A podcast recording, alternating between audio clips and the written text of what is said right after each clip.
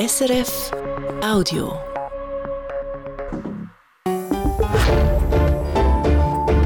SRF 1, die Samstagsrundschau mit Caroline Arn.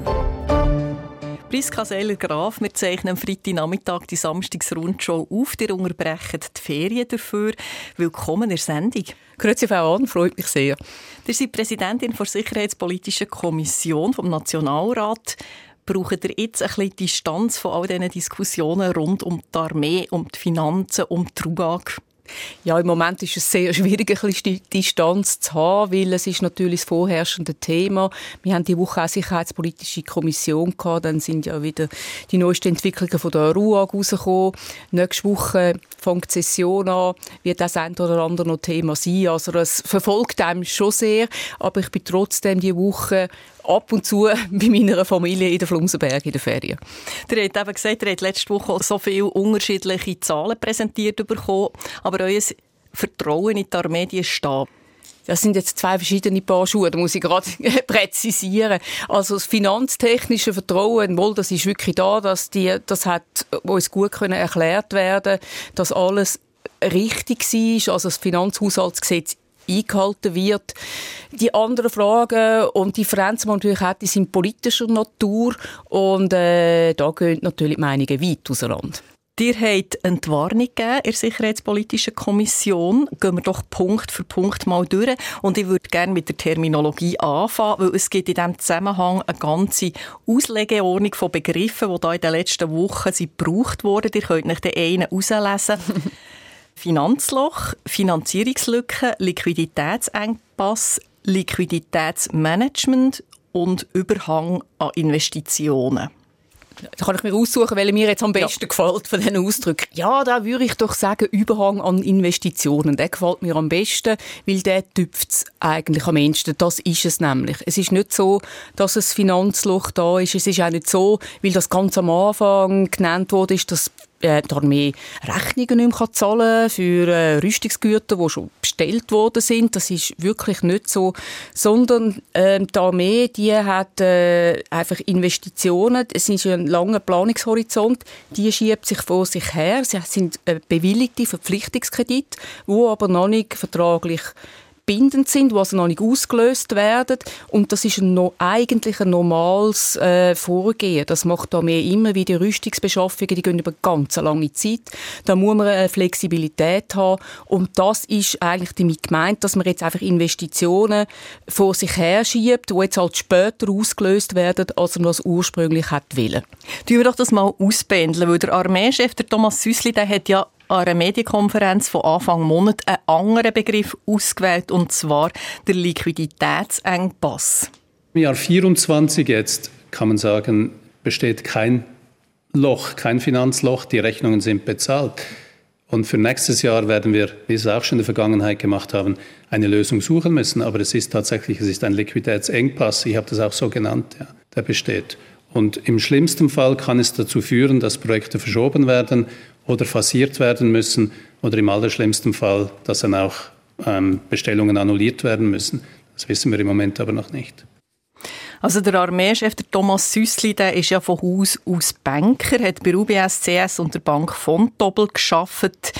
Er braucht den Begriff Liquiditätsengpass, also er weiß schon, von was er redet. Ja, er weiß von was das er redet. Umso mehr hat es uns alle ein überrascht, dass er das Wort braucht. Er ist jetzt auch manchmal darauf das angesprochen worden, sowohl in der Finanzkommission wie jetzt auch bei uns in der Sicherheitspolitischen Kommission. Und er hat gesagt, dass das für Leute, die nicht in, in, bei diesen Rüstungsbeschaffungen dabei sind oder bei diesen militärischen Fachbegriffen nicht so vertraut sind, ein Liquiditätsangpass etwas anderes auslösen, als sie eigentlich gemeint haben. Also das Wort ist nicht glücklich gewählt. Er hat das selber zugegeben, das hat Verwirrung gestiftet, das ist falsch verstanden worden und ist wirklich keine geschickte Auswahl gewesen. Er hat gesagt, es wäre gescheiter von Verschiebungen von Zahlungen zu reden als von Liquiditätsengpass. Die Armee kann im Moment immer noch alles zahlen, was sie muss zahlen wirklich. Einfach gewisse äh, Kredite ähm, äh, verschieben sich in, in Zukunft, Investitionen verschieben sich in Zukunft, aber im Moment ist die Armee zahlungsfähig. Und wenn man Liquiditätsengpass hört, dann meint man, ups, jetzt können gewisse Rechnungen nicht mehr gezahlt werden. Und das ist nicht der Fall. Das war wirklich kein glückliches gewähltes Wort gewesen, wie überhaupt die ganze Kommunikation von der Armee und auch vom Armeechef nicht wirklich sehr geschickt war. Also, ihr sagt jetzt, es ist nicht ein glückliches Wort gewesen. Das VBS, das braucht es ja in internen Dokumenten auch. In einem vom letzten August, ich habe das Dokument gesehen, also dort ist auch von Liquiditätsengpass dreht. Das ist richtig, weil das passiert wenn man das äh, anschaut, wie in dem Zusammenhang, wie Sie das Wort brauchen. Das heißt einfach, dass gewisse ähm, Kreditverschiebungen müssen stattfinden, also bewilligte Verpflichtungskredite, die einfach vielleicht später müssen ausgelöst werden, als man das vielleicht denkt hat. Das ist genau das, was jetzt passiert. Das heißt aber nicht, dass man zu wenig Geld hat und äh, gewisse Verpflichtungen nicht mehr zahlen kann. Also das ist, ein, das ist halt wirklich ein Unterschied. Das ist ein Vorgang, der in der Armee normal ist. Wie sie brauchen die Flexibilität. Was mir Sorgen macht. Und vielleicht kommen wir genau, noch darauf. Genau, ich Gut, ich einen Strich ich da nicht vorgreifen. Genau. genau. Weil jetzt haben wir ja über die Begrifflichkeit geredet. Aber genau, es geht ja darum, was dahinter steht. Und an dieser Medienkonferenz vor Armee von Anfang Monat, also die ist eingeleitet worden mit dem Wort, dass die Bevölkerung aus erster Hand erfahrt, was eben das Problem ist bei diesen Finanzen. Da hat der Finanzchef der Armee, der Gerhard Jakob, das Problem so geschildert. Wir haben für das Jahr 2024 haben wir das Problem gelöst. Und wie wir ausgeführt haben, haben die Arbeiten für die Folgejahre 25, 26 etc. haben bereits begonnen. Und wir sind daran, mit der Arma Suisse anhand der einzelnen Rüstungspositionen durchzugehen und zu prüfen, wo könnte man allenfalls welche Zahlungen erneut verschieben, wo gibt es allenfalls Verzögerungen aufgrund auch von Lieferschwierigkeiten seitens der Industrie. Das entschärft natürlich das Problem auch. Und wo schlussendlich dann auch allenfalls bei Projekten je nachdem andere Optionen geprüft geprüft werden müssen, sei es eine, gewisse, eine bestimmte Tranche nicht mehr beschaffen oder was auch immer. Also dort wird ja das Problem geschildert. Hat jetzt er das euch bei eurer Kommission anders geschildert?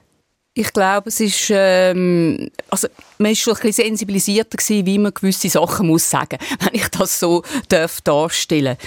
Es ist natürlich so, dass, also das haben wir auch gewusst, das ist ja kein Geheimnis, wenn man das Armeebudget nicht auf 1% vom BIP schon im 2030 erhöhen, sondern erst 2035, weil das der Bundesrat hat wollen und wie das auch das Parlament übrigens dann beschlossen hat im Dezember in der Budgetdebatte, dann müssen gewisse Investitionen gestreckt werden. Dann geht es länger, bis die können realisiert werden. Also das ist ein ganz normaler Vorgang. Das übrigens, was der Herr Jakob jetzt schildert, dass man auch mit, mit Lieferanten reden, dass man gewisse Sachen verschiebt. Es gibt übrigens auch von Lieferantenseite immer wieder Verzögerungen, wo dann auch die ganze Planung wieder muss, äh, umgestellt werden. Das, ja das ist ja. ein normaler Vorgang. Das ist wirklich bei der Armee äh, immer so. Also nicht nur bei der Armee, bei allen äh, äh, Konten, wo einfach um, was um Verpflichtungskredit geht, die sehr hoch sind und über sehr lange Dauer gehen. Was einfach ist, ich meine, die, die Bugwelle an Investitionen, die wir jetzt da vor uns her schieben, die 1,4 Milliarden, die ist schon sehr hoch. Frau Bundesrätin Viola Amherd hat gesagt, äh, dass es im 2014 auch schon der Fall gewesen Also auch da nicht wahnsinnig außergewöhnlich offensichtlich, aber ich persönlich finde sie jetzt schon sehr hoch. Und da fragt sich natürlich, wie sinnvoll ist das jetzt, wenn die Bugwelle schon so groß ist, dass man mit neuen Rüstungsprogrammen jetzt die Bugwelle noch mehr vergrößert, also dass man da so langsam einen Tsunami überkommt. Also das ist das, wo mir ehrlich gesagt Sorgen macht für die Zukunft. Stand jetzt, da mehr kann Rechnungen zahlen, es ist die Finanzierung, das sagt auch Bundesrätin Karin Keller-Sutter, sind bis 2028 gesichert, aber wenn man jetzt da natürlich immer noch mehr aufpackt, dann äh, frage ich mich, wie sinnvoll das ist, weil irgendwann müssen die Sachen ja dann doch einmal ausgelöst werden und abgezahlt werden. Also euch macht die Bugwelle schon Sorgen? Ja, die oder? macht mir Sorgen. Vor allem, ähm, weil man hat ja nicht die Armee jetzt die, das Budget weniger schnell erhöht. Also wie gesagt, es wird nicht gespart bei der Armee. Ich komme immer mit der Zuschrift über, ja, bei der Armee sparen ist doch jetzt falsch. Es wird nicht gespart bei der Armee. Der einzige Bereich im Bund, wo nicht gespart ist, ist die Armee. Das Budget erhöht sich einfach nicht so schnell, wie man ursprünglich hat wollen. Nicht bis 2030, sondern bis 2035. Und wenn man ähm, äh, das eben macht, dann muss einem schon bewusst sein, dass das sehr viel Geld ist und dass das natürlich Konsequenzen hat für andere Bereiche im Bundeshaushalt. Das Geld fällt nicht von den Bäumen. Also auch für die Armee müssen wir es irgendwo bei anderen Bereichen holen im Bundeshaushalt. Ich möchte nochmal zurückkommen auf etwas, was ihr gesagt habt, und das ist auch in der Kommission gesagt worden, das hat auch das VBS gesagt, dass eben nicht über bestehende Verträge verhandelt wird. Da hat der Herr Jakob aber auch noch eine Ausführung gemacht, er hat ein Beispiel gebracht. Man hat in erster Linie hat man die ganz großen Rüstungsvorhaben betrachtet. Da drängt sich natürlich äh, als erstes würde sich das Programm R 2030 auftreten. Das ist ja ein Vertrag Government to Government.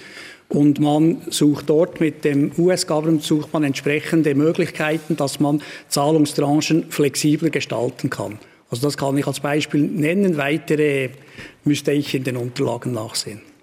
Also da wird ja ganz konkret von einem Beispiel geredet, wo man verhandelt mit der US-Regierung. Also das geht ja da um Verträge, die abgeschlossen sind. Ja, das nehme ich so zur Kenntnis. Es wundert mich einfach ein bisschen, weil äh, gerade äh, wenn man mit den äh, USA Verträge schließt im Rüstungsbereich, dann fallen die unter die sogenannten FMS-Geschäfte, Foreign Military Sales. Und dort gibt es einfach knallharte Fristen, wie man die Kredit muss abzahlen muss. Aber jetzt kommen wir eigentlich äh, auf, äh, auf das Herzstück dieser ganzen Diskussion. Ich habe gesagt, finanztechnisch alles richtig und kann man der Armee nichts vorwerfen.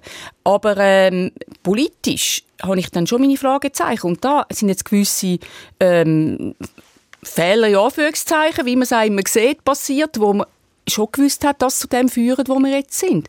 R 2030 ist ein riesen Programm. 8 Milliarden für die Luftraumverteidigung, 6 Milliarden für Kampfjets, 35, 2 Milliarden für die bodengestützte Luftverteidigung mit dem mit System Patriot.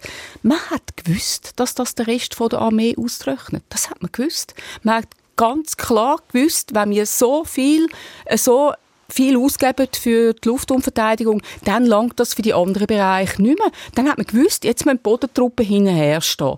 Das ist ganz klar gewesen. Und jetzt kommt eben, und die Planung ist auf dem Aufbau gewesen, und jetzt kommt eben wieder das Bedürfnis, ja, wir müssen auch die Bodentruppen aufrüsten. Wir müssen auch die Artillerie aufrüsten. Und jetzt, für das jetzt kommt alles miteinander, haben wir ein Problem. Genau. Und ich möchte noch etwas aufgreifen, was ihr vorhin gesagt habt. Ihr habt gesagt, es sind ganz harte Verträge mit der US-Regierung. Aber umso schlimmer, wenn man jetzt dort muss verhandeln muss. Also wenn man dort so ist, dann heisst ja das, dass eben die Armee zu wenig Geld hat. Sonst müssen wir ja dort nicht verhandeln. Also ich glaube, man muss versuchen zu verhandeln, wenn das überhaupt möglich ist. Wie gesagt, ich habe da immer noch meine, meine Zweifel. Aber der Jakob erklärt es mit dem vielleicht mal unter vier Augen. Aber ähm, das hat natürlich mit dem zu tun, weil das halt jetzt wirklich der grösste Brocken ist. Also wir haben in den nächsten Jahren haben wir nur noch R 2030, oder, wo es darum geht, dass das, äh, dass dort die Kredite ausgelöst werden. Das ist, das ist einfach das Hauptprogramm. Gut, für die Sicherheitspolitische Kommission ist jetzt die Diskussion mal abgeschlossen. Ist das richtig? Das ist richtig, ja. Also, ich möchte auch sagen, also wir haben uns dann auch ein bisschen auf äh, die Finanzkommission verlassen, oder? Weil sie sind Fachleute, wenn es um finanztechnische Aspekte geht. Wir, äh, bei uns ist, äh, sind die sicherheitspolitischen Aspekte im, im Vordergrund. Macht eine Beschaffung Sinn oder macht sie keinen Sinn? Das ist eher das, wo, mit dem wir uns auseinandersetzen. Aber die Kommission nimmt auch ein bisschen in Kauf, dass das Verteidigungsdepartement die Armeespitze, der Armeechef damit auch ein bisschen desavouiert. Also desavouiert würde ich jetzt das nicht sagen. Also ich muss einfach sagen, es hat eine Irritation gegeben bei uns. Das ist richtig, ja. Und die haben wir auch ziemlich klar zum Ausdruck gebracht. Vor allem, weil man am Anfang nicht rausgekommen ist mit der Kommunikation von der Armee. Und dann hat man auch eine, äh, eine Differenz gewittert zwischen dem Armeechef und der Vorsteher im VBS, also der Viola Amherd. Ja, ähm, der Armeechef logischerweise kämpft natürlich für sein Budget. Das darf er in seiner äh, Rolle, in seiner Funktion. Er möchte natürlich möglichst viel für die Armee. Und Viola Amherd ist äh, Teil vom Bundesrat, wo halt das Gesamte im, im, im Überblick hat und natürlich schon weiss, also wir können auch, bei der Armee kann es auch nicht einfach in den Himmel wachsen. Wir müssen schauen, dass wir die, die, die Finanzen äh, im Griff haben und da gehört halt die Armee auch dazu. Ja, aber gehört, das könnte ja ein politischer Entscheid sein. Also man sagt, ja, jetzt ist alles gut, wir diskutieren da nicht weiter diskutieren, ist alles in Ordnung. Dann muss man natürlich eben auch nicht auf Begehrlichkeiten von der Armee eingehen. Also dann kann man sagen, das Geld lenkt ja, sie brauchen nicht mehr und dann hat man diese Diskussion mal geschweigt. Also ich glaube, es ist gar nicht so zu Ungunsten der Armee im Moment gelaufen. Also das muss ich, muss ich einfach auch sagen. Die ganzen Diskussionen haben natürlich äh, die Armee und ihre Bedürfnisse sehr ins Zentrum gestellt. Auch von den Medien ist das sehr aufgegriffen worden. Sie sind, sind aber jetzt auch fest im Zentrum von der politischen Debatte. Und ähm, ich glaube, die Wirkung hat es bis jetzt einmal nicht verfehlt. Also es, es sind ganz viele von meinen bürgerlichen Kolleginnen und Kollegen dafür, der Armee mehr Geld zu geben. Wie das dann soll gehen, also mit der Schuldenbremse, dass die Schuldenbremse konform ist und von welchem Bereich dass man das Geld dann nehmen will oder wie man, oder wo man eine Steuererhöhung machen, das weiß ich auch nicht. Aber äh, so ein bisschen, ähm, äh, das Alarmschreien von der Armee ist bei vielen angekommen. Von dem her muss ich sagen, ja, läuft es eigentlich ziemlich für die Armee im Moment. Aber ihr seid in diesem Fall als SP-Politikerin zufrieden, wenn man jetzt sagen kann, jetzt müssen wir nicht mehr darüber diskutieren und eben das Problem ist gar nicht so groß ich will schon diskutieren, da muss ich jetzt ganz klar sagen, Frau Ahn. Ich will nicht mehr diskutieren, ob es jetzt Liquiditätsengpass heisst, ob es ein Finanzloch ist oder wie, wie, wie auch immer. Wir haben gesehen, dass es finanztechnisch in Ordnung ist. Das Finanzhaushaltsgesetz ist eingehalten. Das finde ich das Wichtigste für mich als Sicherheitspolitikerin. Aber wir müssen jetzt diskutieren. Die Diskussionen fangen erst jetzt richtig an. Jetzt erst wird es für mich interessant. Die fangen jetzt an. Wir müssen darüber diskutieren, was für eine Armee wir? Was muss die Armee können? Wie viel darf die Armee uns kosten? Das ist die entscheidende Diskussion. Und die müssen wir jetzt führen. Und dort gehen die Meinungen weit auseinander.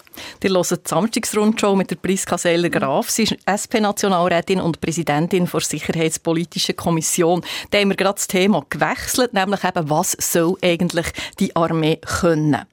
Jetzt ist ja da ist man sich, glaube ich, einig, dass eben es eine sogenannte Fähigkeitslücke gibt, weil die Armee eben nicht alles kaufen kann, was sie sollte oder was sie will. Ich möchte hier ähm, eine kleine Zusammenfassung aus der NZZ von Theodor Winkler zitieren. Er ist Altbotschafter, der auch als Architekt der Schweizer Sicherheitspolitik gilt. Die Lage ist kritisch für Europa, die NATO und die Schweiz. Sie müssen sich wappnen gegen den heraufziehenden Sturm. Seit der Kuba-Krise 1962 stand die Welt nicht mehr so nahe an einem neuen Weltkrieg. Teilt ihr die Analyse? Es gibt jetzt von ganz vielen Sicherheitsexperten diverseste Analysen von der einen, wo wirklich äh, einen zweiten, dritten Weltkrieg, Entschuldigung, einen dritten Weltkrieg aufbeschwören, bis von zu anderen, die sagen, hey, bleibt jetzt mal ein bisschen, ruhig, das nüchtern anschauen, wie wahrscheinlich ist, dass Russland Europa überrollt mit Panzer. Ich halte mich an den sicherheitspolitischen Bericht vom Bundesrat. Das ist mein Kompass, also der Zusatzbericht zum sicherheitspolitischen Bericht. Und dort ist der Ukraine-Krieg schon einbezogen.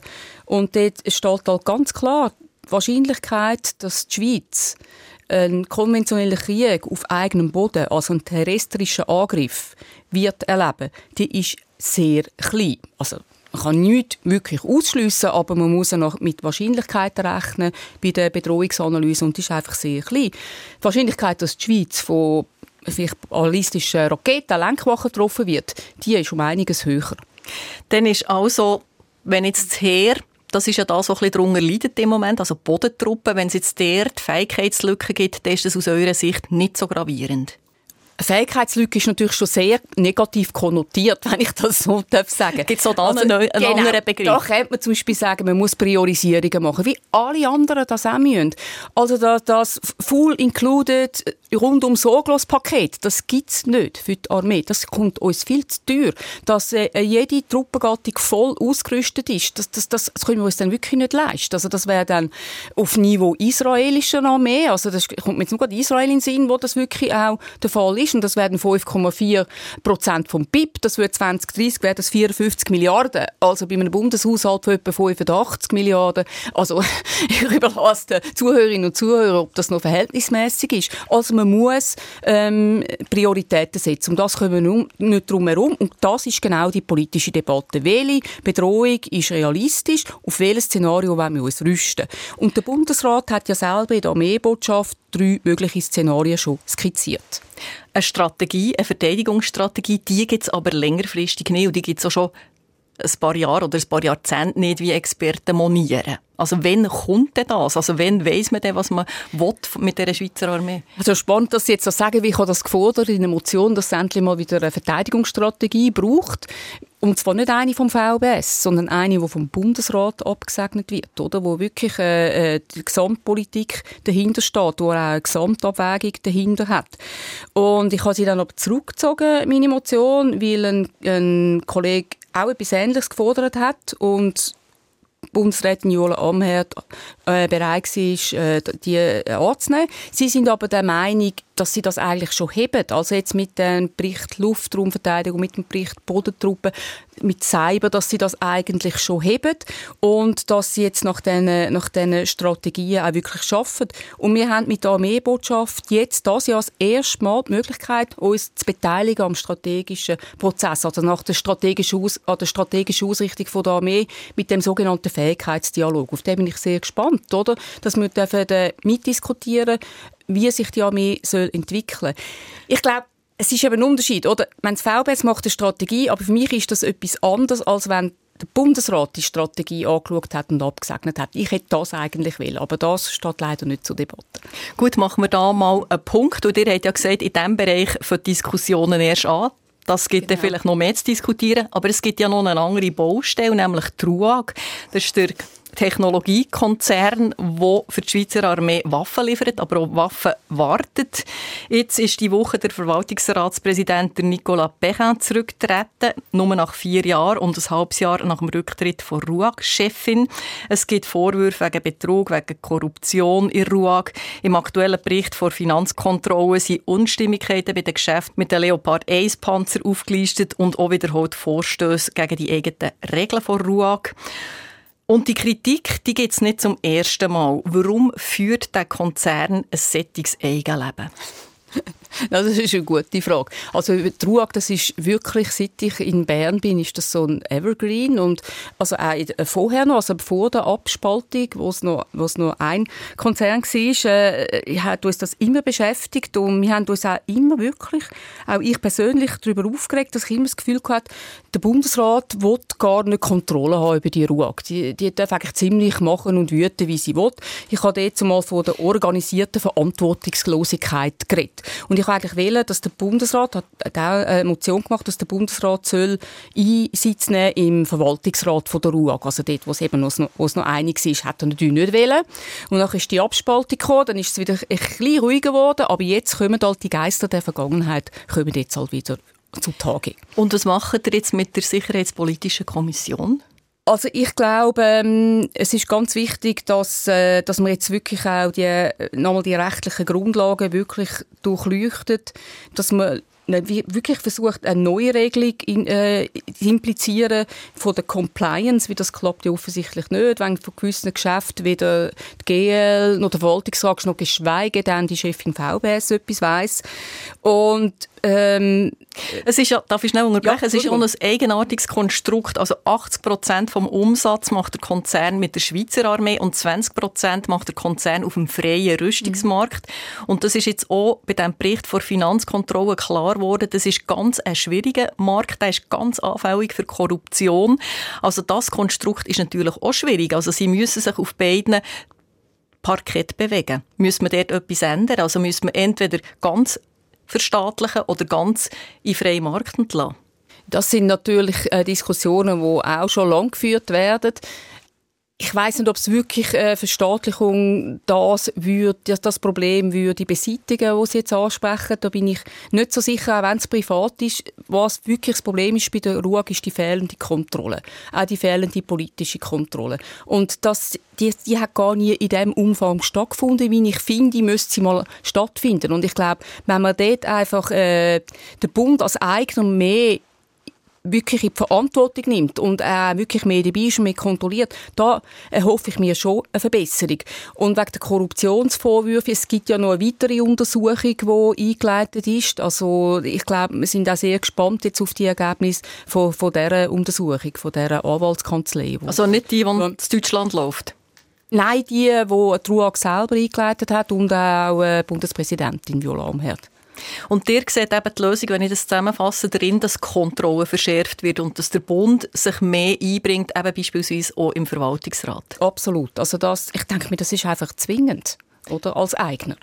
Und ist das auch die Meinung der Sicherheitspolitischen Kommission? Also hat er da die Diskussionen auch schon geführt? Also jetzt, jetzt lasse ich mich auf den raus, oder? Ich habe jetzt da, wir haben da keine Abstimmung gehabt, ob, ob jetzt das äh, alle so finden, aber ich glaube, das wäre mehrheitsfähig, dass, dass der Bundesrat da Verantwortung mehr muss wahrnehmen. Ich bin ziemlich sicher, das ist mehrheitsfähig. Also das hat jetzt wie das Fass zum Überlaufen Absolut. Und wir ärgern uns Bericht. schon lange ein bisschen über die äh, Zustände bei der RUAG, also auch übrigens auch die Geschäftsprüfungskommission. Also es ist wirklich äh, ein Thema, das äh, nicht neu ist, leider. Also da hat man einfach auch zu wenig kontrolliert? Absolut. Ja, das ist so. Vielleicht noch zum Schluss.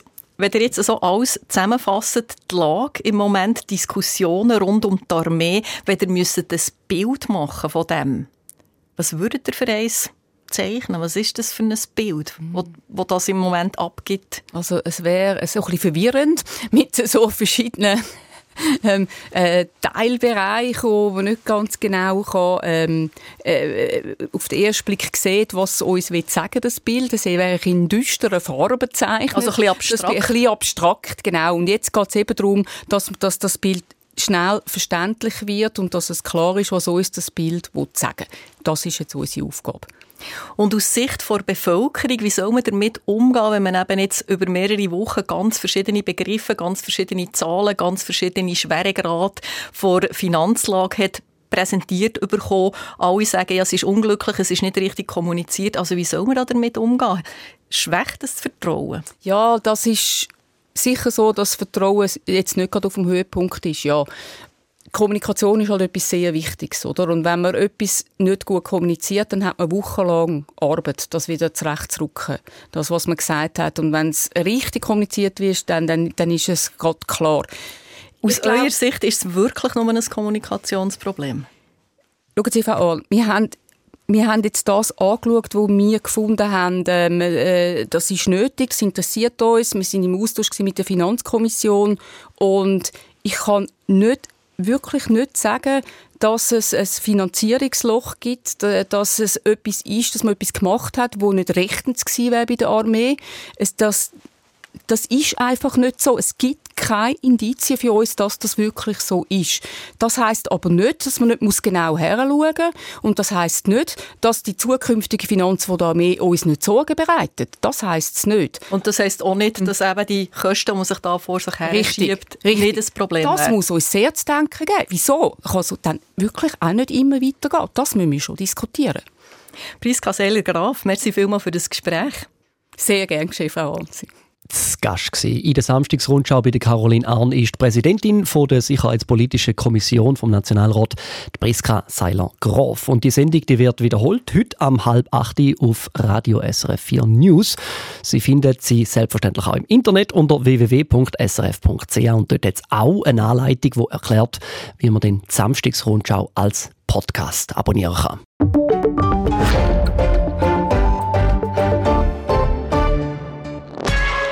Das war ein Podcast von SRF.